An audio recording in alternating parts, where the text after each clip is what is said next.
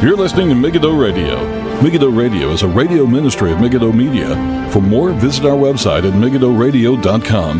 That's megiddoradio.com.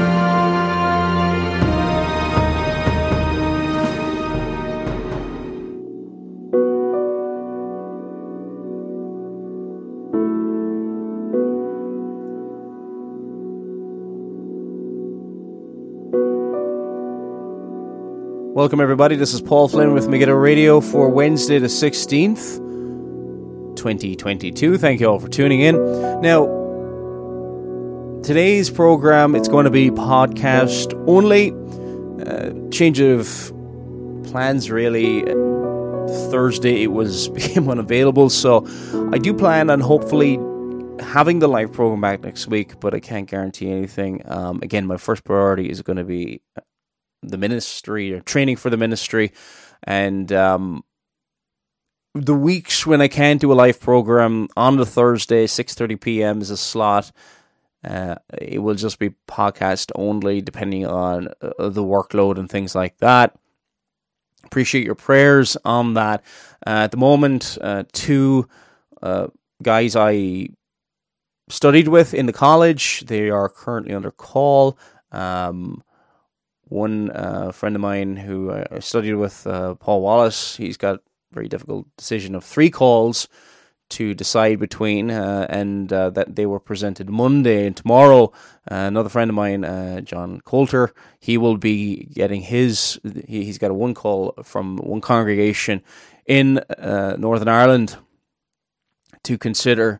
So, um, if you would keep those people, those two men in your prayers, because yeah, a lot of changes going on, and Lord willing, uh, I'll be uh, I'm going to be available for a call from the first of May.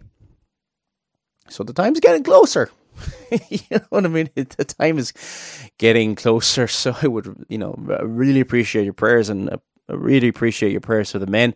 That you know that we we, we would the three of us and um we would go wherever the Lord wants us to go, and that the Lord would help us to love his people, to serve his people wherever he would place us.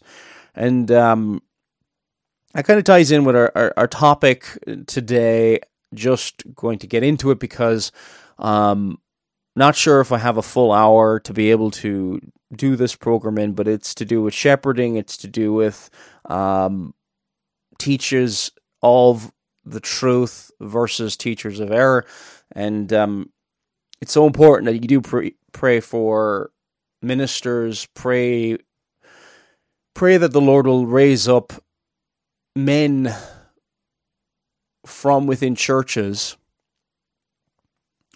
genuinely saved who love the Lord Jesus Christ, qualified men, not just not just because people want to do it. Of course, you know, anybody who desires the the work of a bishop, as it says, or overseer, desires a good work, desires a noble work, as we know from First Timothy chapter three. But it's not just because people want it; people need to be qualified and called by God. You know, you could even tick all the boxes, but unless God has placed a call on your life, um, that God wants you to do this, you're not going to be able to go through the trials and the, the challenges that go with the ministry. And you or you're not going to be doing it for the right reasons. So pray that the Lord the Lord would raise up men, call men.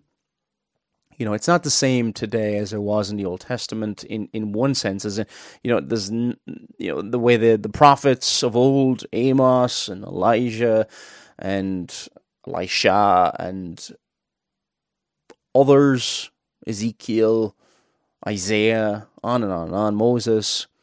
There was very clear supernatural calling. Now, of course, there's an obvious element of supernatural. Yes, the Lord is calling you, but there's there's the ordinary means today. You know, it's going to be something where you feel burdened for it, and that burden will grow over time. It's not just something. It's not just I'm interested in this or whatever the case may be. and it will grow and it will be something you really can't get away from.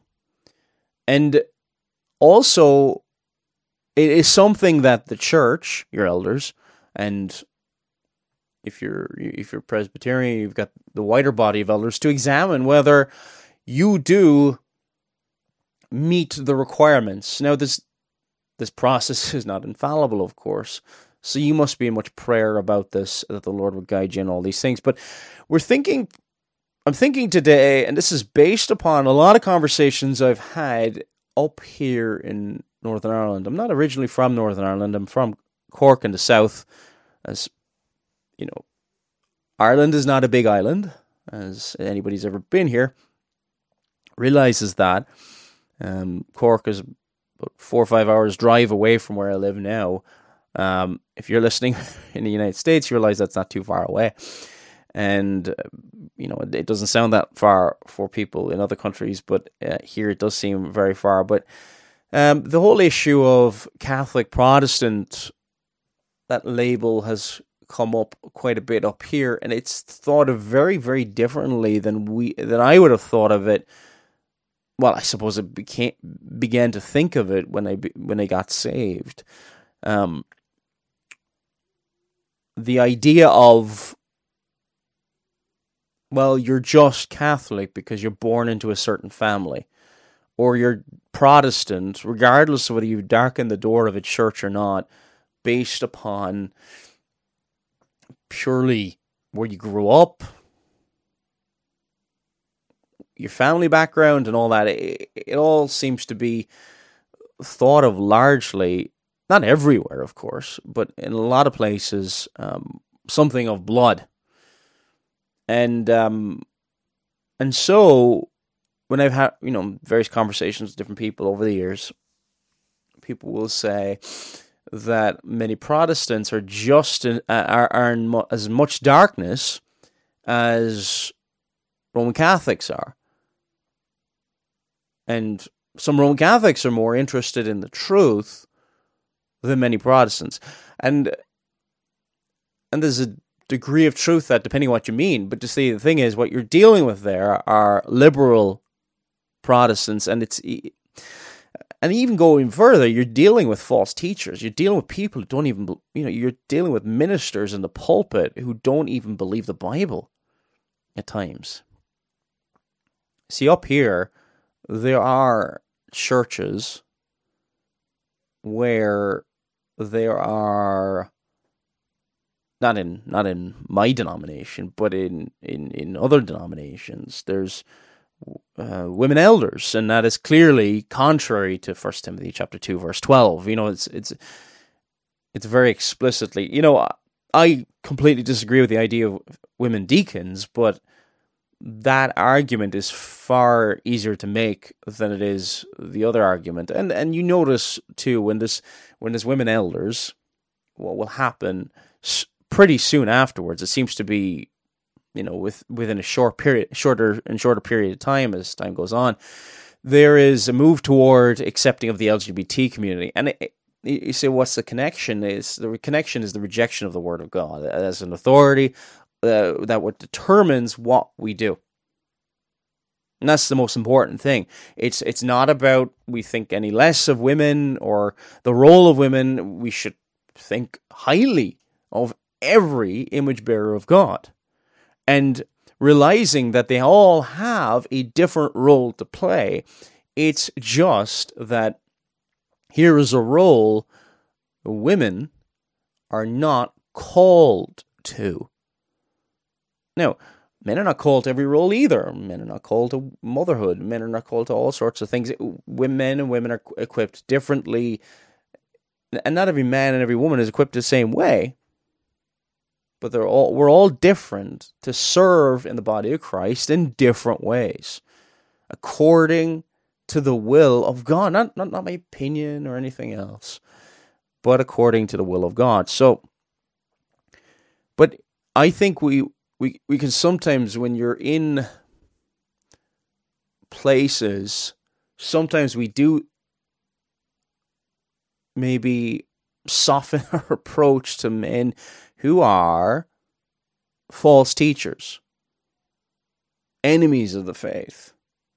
Now, we also need to be balanced. Okay, there's, I think in our internet age, there's, uh, we can kind of go towards looking for heresy. We're looking for to find the worst in people. We're we're looking for whatever whatever else. Um, and and there's a need for balance. There's there's okay. There's two things. There's two sides kind of battling each other out. We're going to look at some scripture in a second, and this is kind of by way of introduction. But there's two sides battling it out. There's one side, and th- this side has run into trouble before. Um, uh, during the the foundation of Fuller Theological Seminary, the beginning of that, uh, what was called by Harold Ockenga, the evangelical movement, and there was also others involved in that movement. Uh, a rea- it was a reaction to fundamentalism, harsh fundamentalism, and we could certainly sympathize with a lot of what they did, and, and not all what they did was bad. A lot of good men in there, but it was uh, as happened in the 19th century as well. Scholarship, what I would call scholarship at all costs, and as long as they are sufficiently qualified, and yes, we should think highly of those trained in certain areas, but realizing that no matter how trained somebody is, no matter how educated somebody is, they have a bias. And if somebody's a liberal, they're going to have a liberal, unbelieving bias. And this is the danger of scholarship at all costs. And we, what we need, what we need in the ministry is people who are trained, scholars, if you want to use that term, as much as possible, but humble men, holy men, honest man. It's not one or the other. And and I think sometimes that can happen. You know, we can have scholarship at all cost and we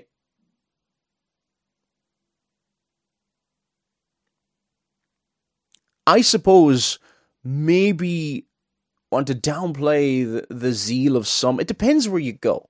It depends where you go. But we need to not be naive. We need to be careful. We can't just kind of go, I'm not going to be affected by this. And you will.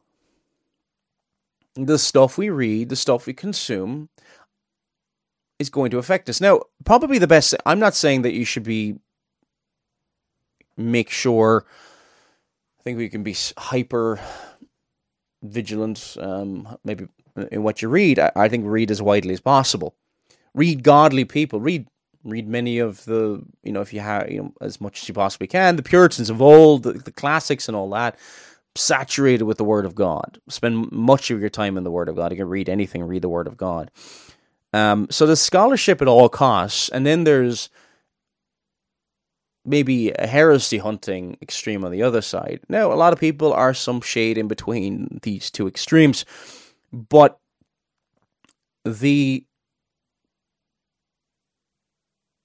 I think there's look there's a lot of error out there.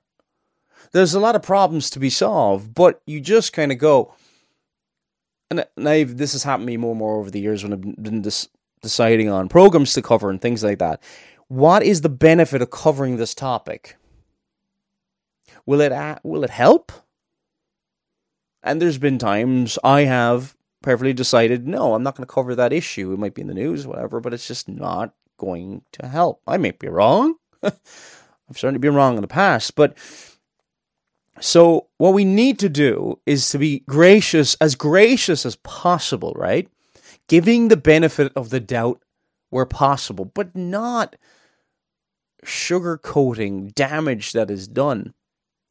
There, there are some right. There's some very good writers and scholars. I don't name names. because People get all kind of people get all about certain characters, but there are certain people who have written books over the last couple of decades. Very good books, great stuff. You learn from them, but some of the things that they've done has been detrimental to the church. I suppose you can say that about any of us, really. But I guess what we need to be is not naive, learning from the mistakes of the past. Some men start off great and then emerge as being dangerous, dangerous teachers, false teachers, and all that.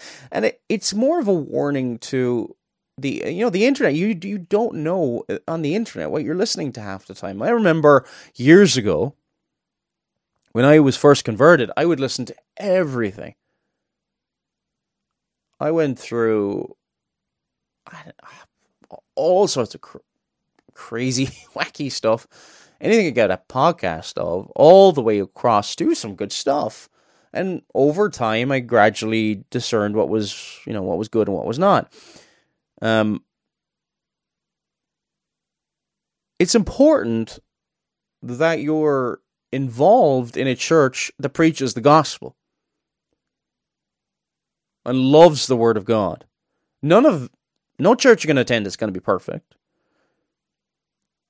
But do not stay in a church where it is someone who is, don't care what title you want to put on, a Protestant or whatever else, who doesn't preach the gospel, who doesn't call all to repent and believe the gospel, trusting in Jesus Christ alone.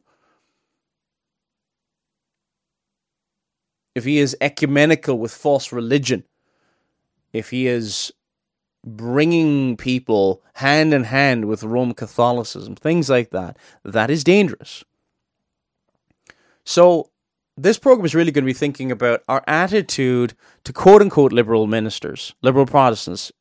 People, see, because you use this term and then it becomes we got to speak well of them, but the Bible doesn't speak well of them. But I urge you as well, while doing this, this is only for those flagrantly, clearly false teachers, not people you suspect as possibly being false teachers. Because there's a difference. We can be wrong and all this kind of stuff. Some of the verses we're going to look at um, is, but we'll start off by way of introduction, John chapter 10, which and, John's gospel is a wonderful gospel. It begins in the very heart and the very bosom of the Father. Jesus is the Word. In the beginning was the Word, and the Word was with God, and the Word was God. In the very bosom of the Father, you you cannot get any closer to the heart of God. The, how can you get any closer than the relationship between God the Father and God the Son? And, of course, let's not forget God the Holy Spirit. You can't get any closer to that, and John's Gospel starts off there. It, introduces you to there, and, and it says how uh, the Word became flesh and dwelt among us. Verse 14, and then um, talks about who he is now he's greater than Moses. And then we, we see a gospel that very much focuses on the tender love of Christ, light challenging darkness, and a true shepherd, tenderly shepherding the sheep, and in the background, dangerous ones, the dangerous false shepherds who want to catch out the truth and are not interested in the truth and dedicate their lives they they they serve, but not for the glory of God. They serve to to feed their belly. They're, they're hirelings. The Bible calls them hirelings. They're basically doing it for money. They're in that job because it pays. How many does that describe? Now, there may be people, we should give them, give everybody the benefit of doubt where possible, and, and we shouldn't be speculating our minds. We should we should not think evil of people without sufficient evidence, because that's not loving. That's not 1 Corinthians chapter 13. But how many are in pulpits today who are serving for money. Maybe they did start off good. Maybe they were truly called. Maybe uh, they, you know, they are born again, but they have drifted from the first love and they're just going through the motions. And they end up being someone, and all they're interested in, sadly, is the, the money aspect of it. Now, I think today this is not as much of an issue as it used to be because a lot of, you know, this is not. There was a time in history where you would make more money. I think it depends on the denomination you were part of, but it was you make far more money than the farmer or wherever else. But not as much a temptation today, you know, for, for people are going into the ministry, I think for the wrong reasons. Because, you know, the the church is probably struggling for money in various parts of the world, and that's that's sad because that can be because people are not giving within congregations, and that can be also a problem. But anyway, um, it says in John chapter 10, we're going to just read from verse 7 onwards and just comment on it briefly. Then Jesus said to them again, Most assuredly I say to you, I am the door of the sheep. He who enters Whoever came before me are thieves and robbers, but the sheep did not hear them. So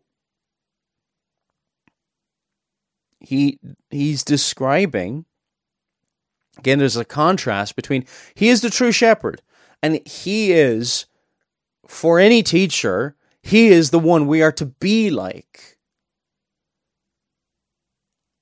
And yes, he spoke forthrightly, forcefully at times, but he also spoke tenderly and lovingly at times, but most of the time. That was who he was, the, the Lamb of God that taketh away the sin of the world.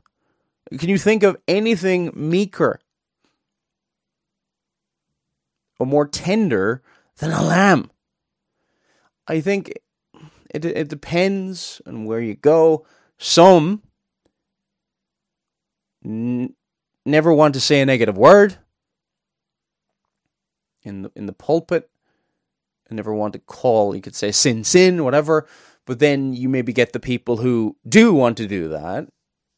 A bit more thunder, you could say, and there is a lack of that tenderness. Now, I even think back to my early days of preaching, and there's times when I cringe looking back at it. Um, at times, and it's something I've had to work on to be able to communicate the love of Christ better. So this is something we can all work on. But He is the one for all ministers of the gospel. Jesus Christ is the one we are to look toward we may have our heroes in the faith, and they're wonderful, like godly examples. The, the Spurgeons, the Calvins, the Zwinglies, the Luthers, and on and on. But they are not, as and we should learn from them, yes, but they are not infallible. They had foibles. They had mistakes. Your minister, whoever's preaching to you week in, week out, he will have mistakes. He will have rough edges. But here is the the shepherd for anybody, for, for any elder, ruling elder or teaching elder, whatever. This is the great example. I am the good shepherd, verse eleven of verse uh, chapter ten. The good shepherd gives his life for the sheep, but a hireling, and a hireling just to remind you, is a hired man. He's been paid for hire. Uh, the, he's doing this for a job. But a hire a hireling who is not the shepherd, one who does not own the sheep, sees the wolf coming and leaves the sheep and flees. Just pause there for a second. There's a degree of cowardice. The righteous are as bold as a lion. But there's a cowardice with those who are not seeking to serve the sheep. And a wolf catches the sheep and scatters them. So that's that's a danger and they don't care. And they were surrounded by hirelings. They were surrounded by people doing it for all the wrong reasons. And it, it, it's wrong. It says in verse 13 the hireling flees because he is a hireling and does not care about the sheep. I am the good shepherd, Jesus said, and I know my sheep, and I am known by my own. That is the ultimate standard. And in this gospel account, which so focuses on that stark contrast between Jesus as the true shepherd, Jesus as that tender, true teacher to guide his people, couldn't get any closer to the Father than he is God, true God, true man. In contrast with the false shepherds.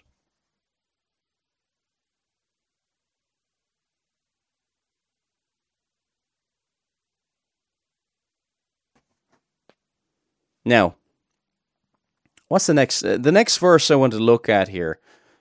Again, this is all to do with how do we view churches, c- clear false teachers.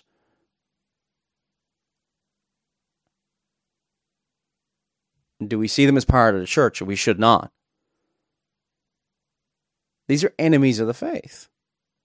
So, uh, Matthew chapter 7 verse 15. And we're going to look at a few things of this. Um, Matthew chapter 7, verse 15. It says here, this is Jesus. Jesus again, he, you cannot get more loving, tender example of a shepherd.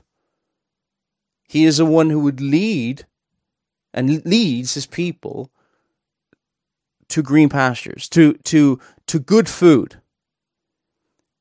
And he says this in Matthew 7:15, "Beware of false prophets who come to you in sheep's clothing, but inwardly they are ravenous wolves." They're going to look. They come in sheep's clothing. We're Christians just like you, and and they're going to act meek, but they're inwardly they're ravenous wolves. Beware.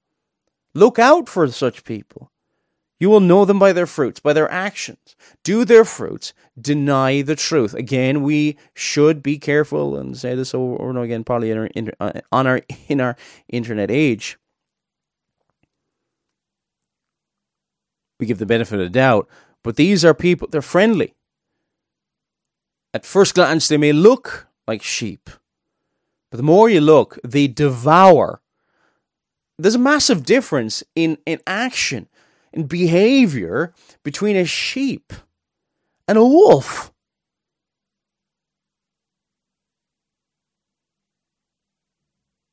Massive difference.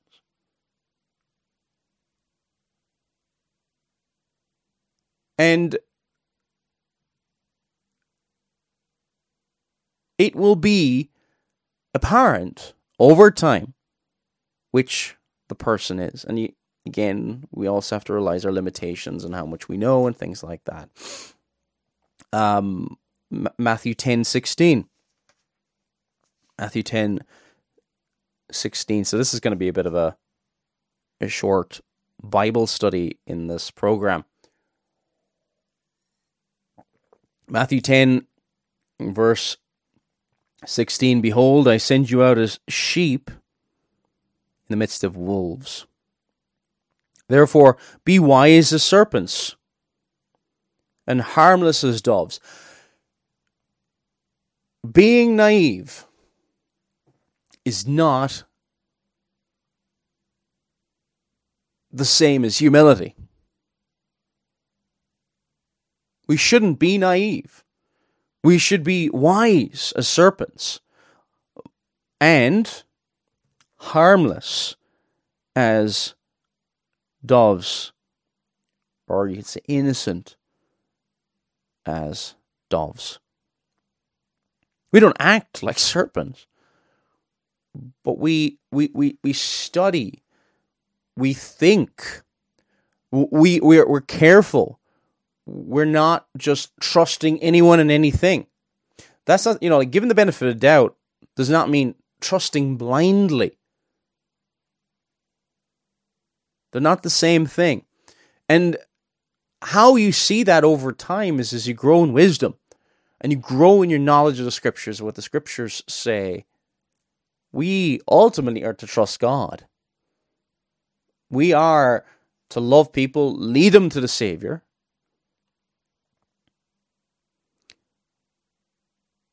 But there will be people who will seek to do the church harm and will seek to lead God's sheep away from the shepherd, away from the safety of the flock, to be isolated. Devil loves when you're isolated by yourself. I know that many people have been hurt over the last two years and are hurting right now. And are annoyed with what uh, maybe maybe maybe what's happened in the church. Perhaps you're annoyed that they're still i don't know doing zoom meetings or whatever else. But don't isolate yourself from the church. You pray for your leaders. You're not always going to agree with them.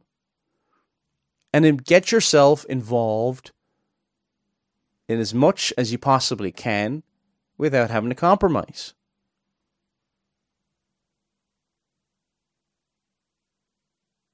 If we only want to attend a church that agrees with us on everything, we've got a problem. There are times when we may go to a church and we may not even agree with them in a certain area, but they might be right and we might be wrong. And we've got to be open to that. I mean, an actual church that preaches the gospel. Perhaps they have a a, a better idea of various ways of I don't know, um, loving and showing care for the neighbor and things. I don't know. Uh, you can learn things from people, from the, and we need each other. We've been created in the image of God, and part of that image is enjoying fellowship one with another because you have the triune God, they enjoy fellowship before the foundation of the world. What does it say in Genesis? It's not good that man be alone. And what did God do? He created woman from the rib of Adam. So it is not good for man to be alone. It's not good for you to be alone. Don't let this anger or, or spirit of unforgiveness or anything else keep you away from church, keep you away from attending. I don't care what mistakes people have made. You're there among imperfect people to serve a perfect God, to worship a perfect God. If you only go to the place where you think the pastor is perfect, well, then you've got a very idolatrous view of the ministry. Go there, support. And I'm sure people will learn and have learned mistakes that have been made over the last two years. Be patient with people. Okay, so very similar verse as well in Luke chapter 10, verse 3 Go your way, behold, I send you as lambs among wolves. So, where we're going to go to next is Acts chapter 20. Acts chapter 20, verse 29.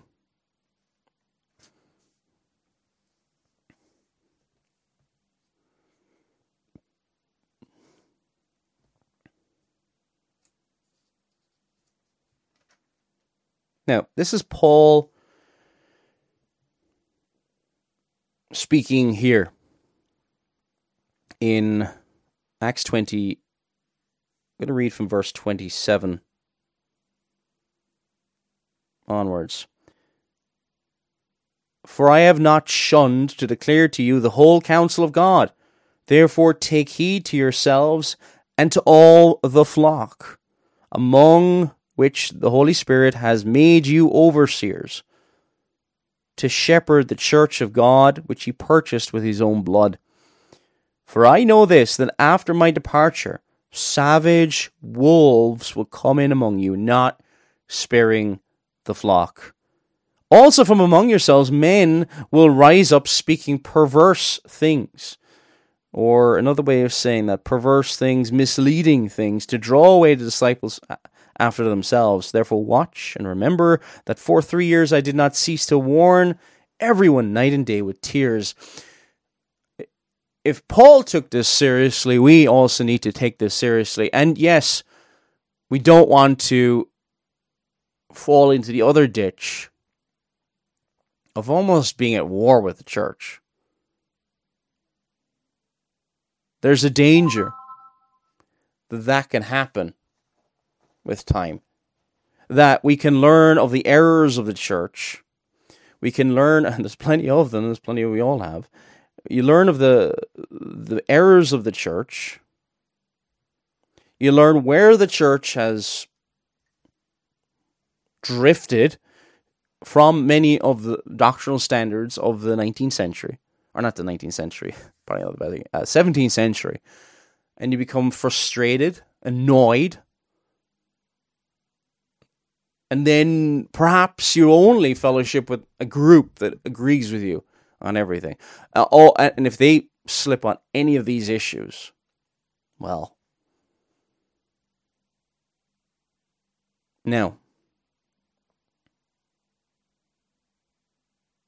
So we can't go into that ditch. I, I think we got to be careful about that. That we don't go there. We love all those who are part of the church, all the flock. Even though we, we don't agree with the direction they're going, perhaps we need to pull away from somebody for a period of time. I'm not saying that this is never the right thing to do. If somebody's going in a sinful direction, contrary to the truth, you don't want to go along and encourage them in the wrong direction you would encourage them in the, the right direction. And, and and these things take prayer, and there's no there's no well, there are. I suppose you we need wisdom. You need to apply wisdom in various different points. Now, after my departure, savage wolves will come in among you, not sparing the flock. They come in to devour. The false teachers are dangerous. Uh, those who will cause division in the church, causing division, misleading, spreading lies, all sorts of stuff, and will basically take away disciples after themselves. They may be the most orthodox. They may have read all the books of all the great men of the past. But if they are leading people after themselves, then they fall into this category. The danger, I think, sometimes it is wonderful to read the men of the past, but that alone does not make you a godly shepherd. It, that alone does not make you the most wonderful example to the church. You may have read fantastic books and somebody else has not read the greatest books. It doesn't make one person more holy than another or anything like that. Now, I don't want to d- diminish that. You, sh- I think it's great. I think I love the ministry of Banner of Truth. I think try and get hold of whatever you can, but read so with humility,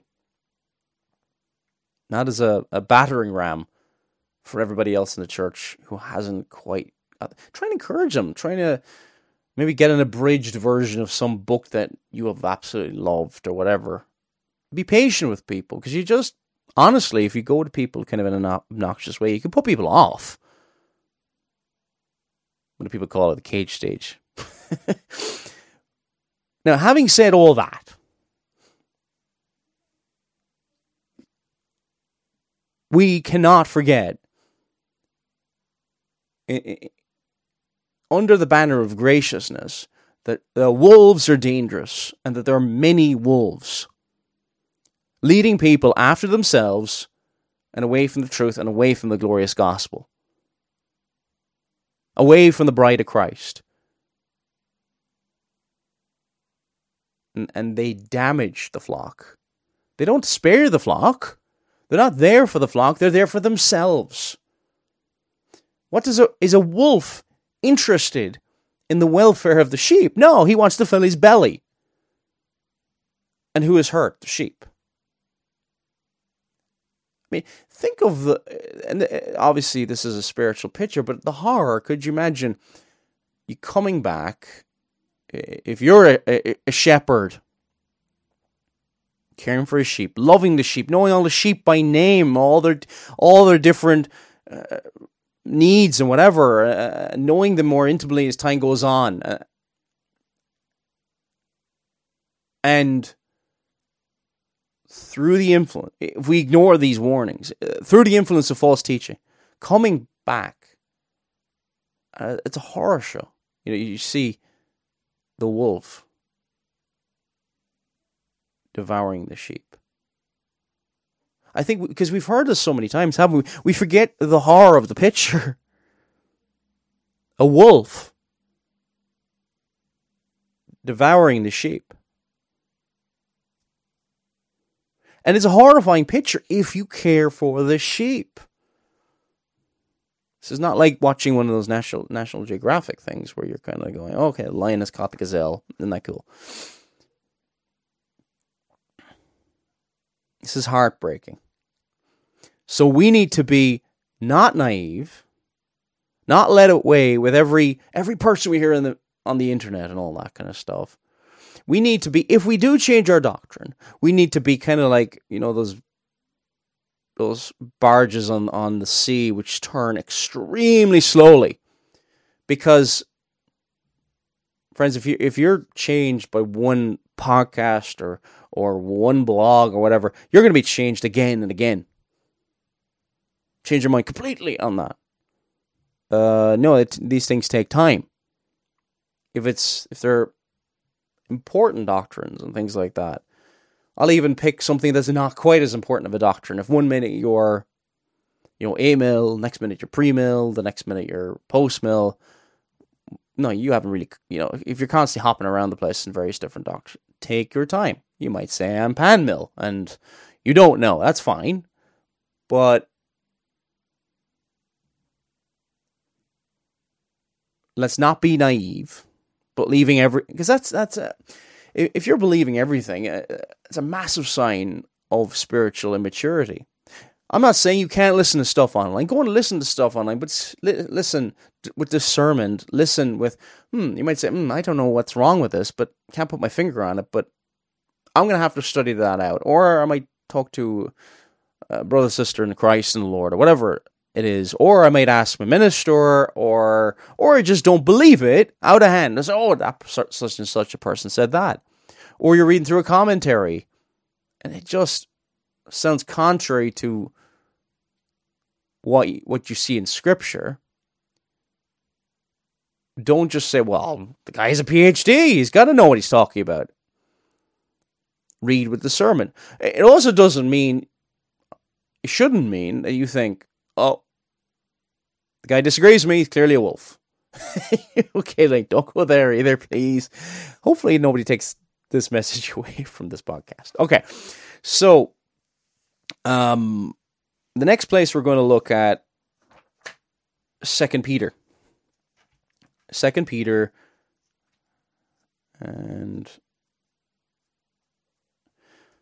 I'll even give you another another example. There are people, and I don't like this doctrine at all. I believe that there's different authors for Peter, and I dislike that doctrine a lot. You know, like as in, look, I believe Peter wrote First and Second Peter. There are people, some academic types who will will say, well, I think they try to find some justification, and First and Second Peter have different types of Greek and all this kind of stuff.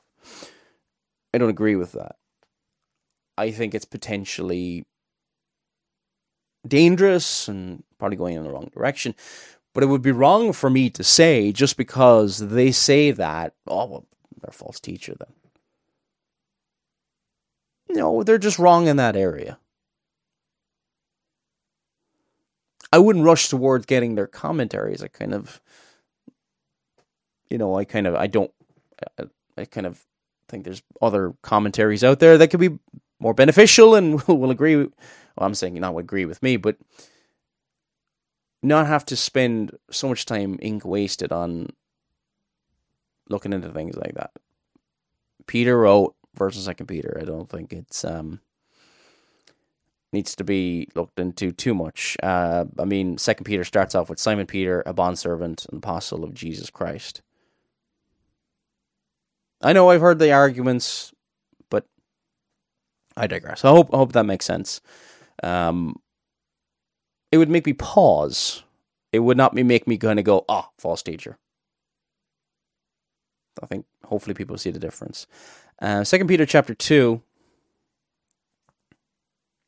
which talks about false prophets. Um,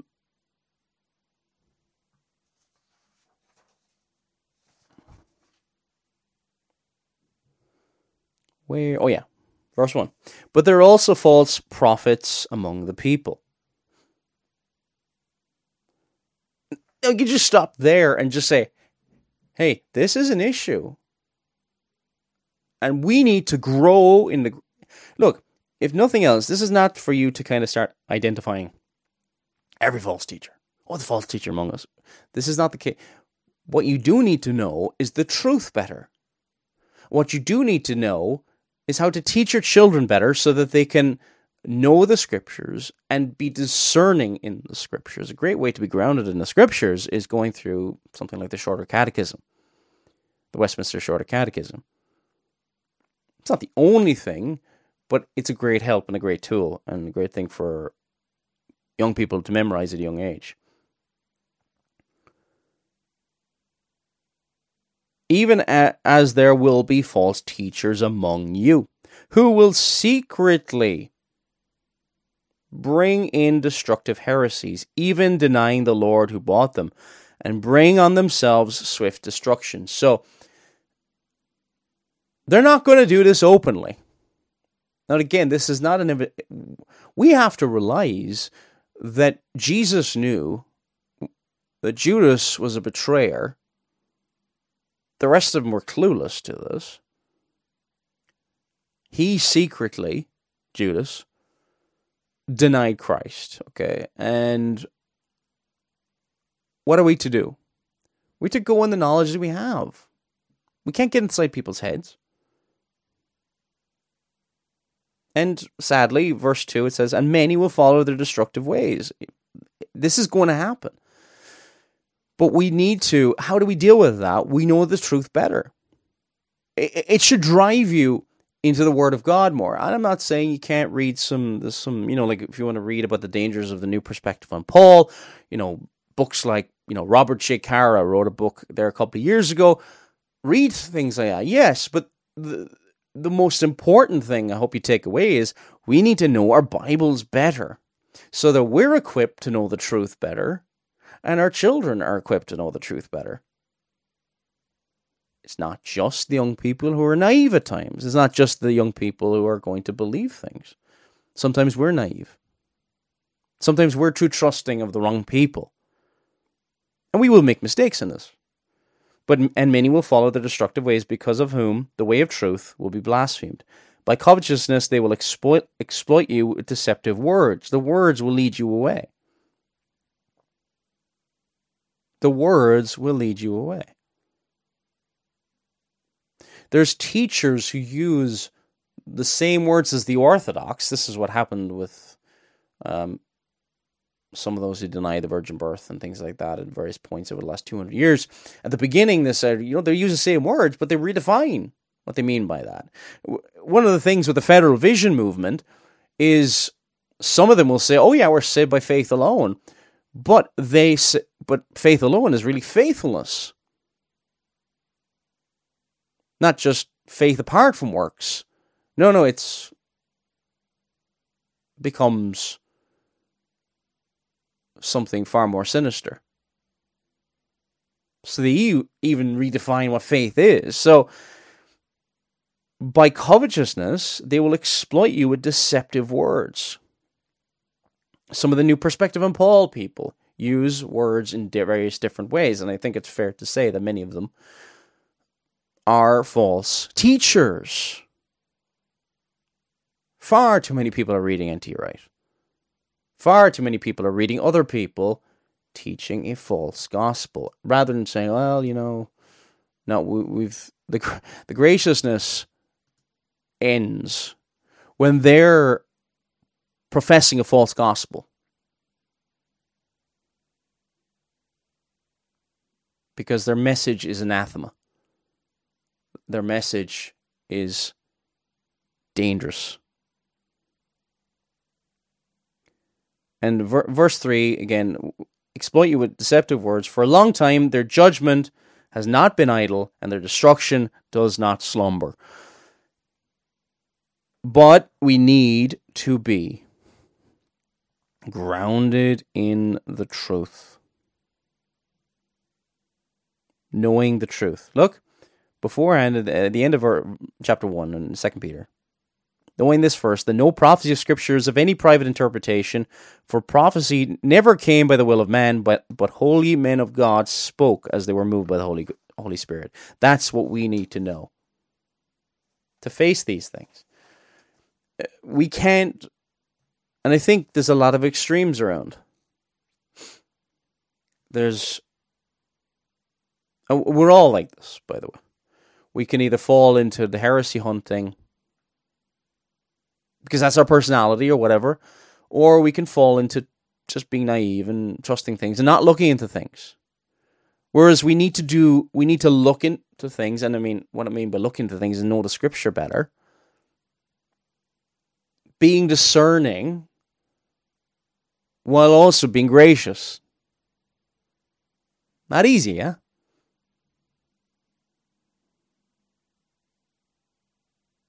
Jeremiah said in Jeremiah 5:31, "The prophets prophesy falsely, and the priests rule by their own power, and my people love to have it so." But what will you do in the end? There's a danger when we're slowly slipping off the cliff, but you don't want to speak ill of people. But isn't that what's going wrong in the in western countries? Be that Australia, be that New Zealand, be that United States of America, be it Canada, be it Northern Ireland, where I live, uh, the rest of the UK. The prophets prophesy falsely, and the priests rule by their own power, their own power, uh, not God's. And my people love to have it so. That's a condemnation. That's not a. That's not something. Oh, you're doing good. Jeremiah six thirteen. This is again. This is leading up to the judgment by the Babylonians to Nebuchadnezzar. But but from the least of them, even to the greatest of them, everyone is given to covetousness. Could be written about today. Given to covetousness, and from from the prophet even to the priest, everyone deals falsely. Truth is not valued. We want things to change, begin in our own lives, in our own hearts. Do you value truth? Even when the truth corrects you? Well, that's a question for yourself.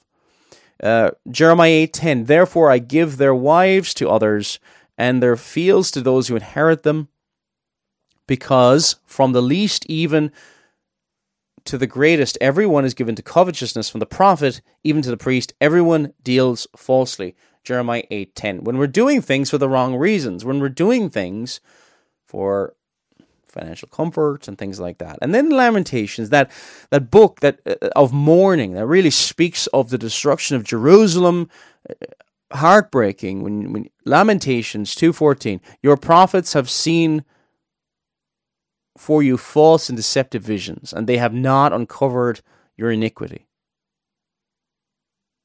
false and deceptive visions. You know that that can definitely fall into like things in the charismatic movement, but that can fall into also people falsely interpreting the word of God as well. And they've not uncovered your iniquity. They've not shown the sin of the, the people to repented of, to bring back your captives, but have envisioned for you false prophecies and delusions, false messages, false teaching. Ezekiel 22 28, her prophets plastered them with untempered mortar, seeing false visions and divine lies for them, saying, Thus says the Lord when the Lord had not spoken. And look, that is charismatic movement, much of the charismatic movement which has infected the church over much of the last hundred years. Now, there are fine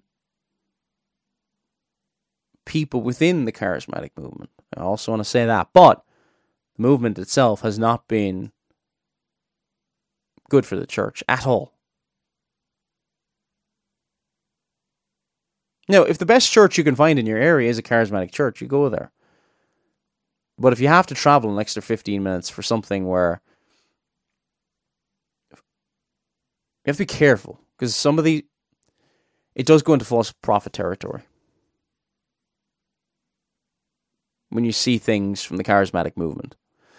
If in doubt, give the benefit of the doubt, but it's not a healthy environment in First John 4 1. Beloved, do not believe every spirit. I'll leave you with this thought. Do not believe every spirit,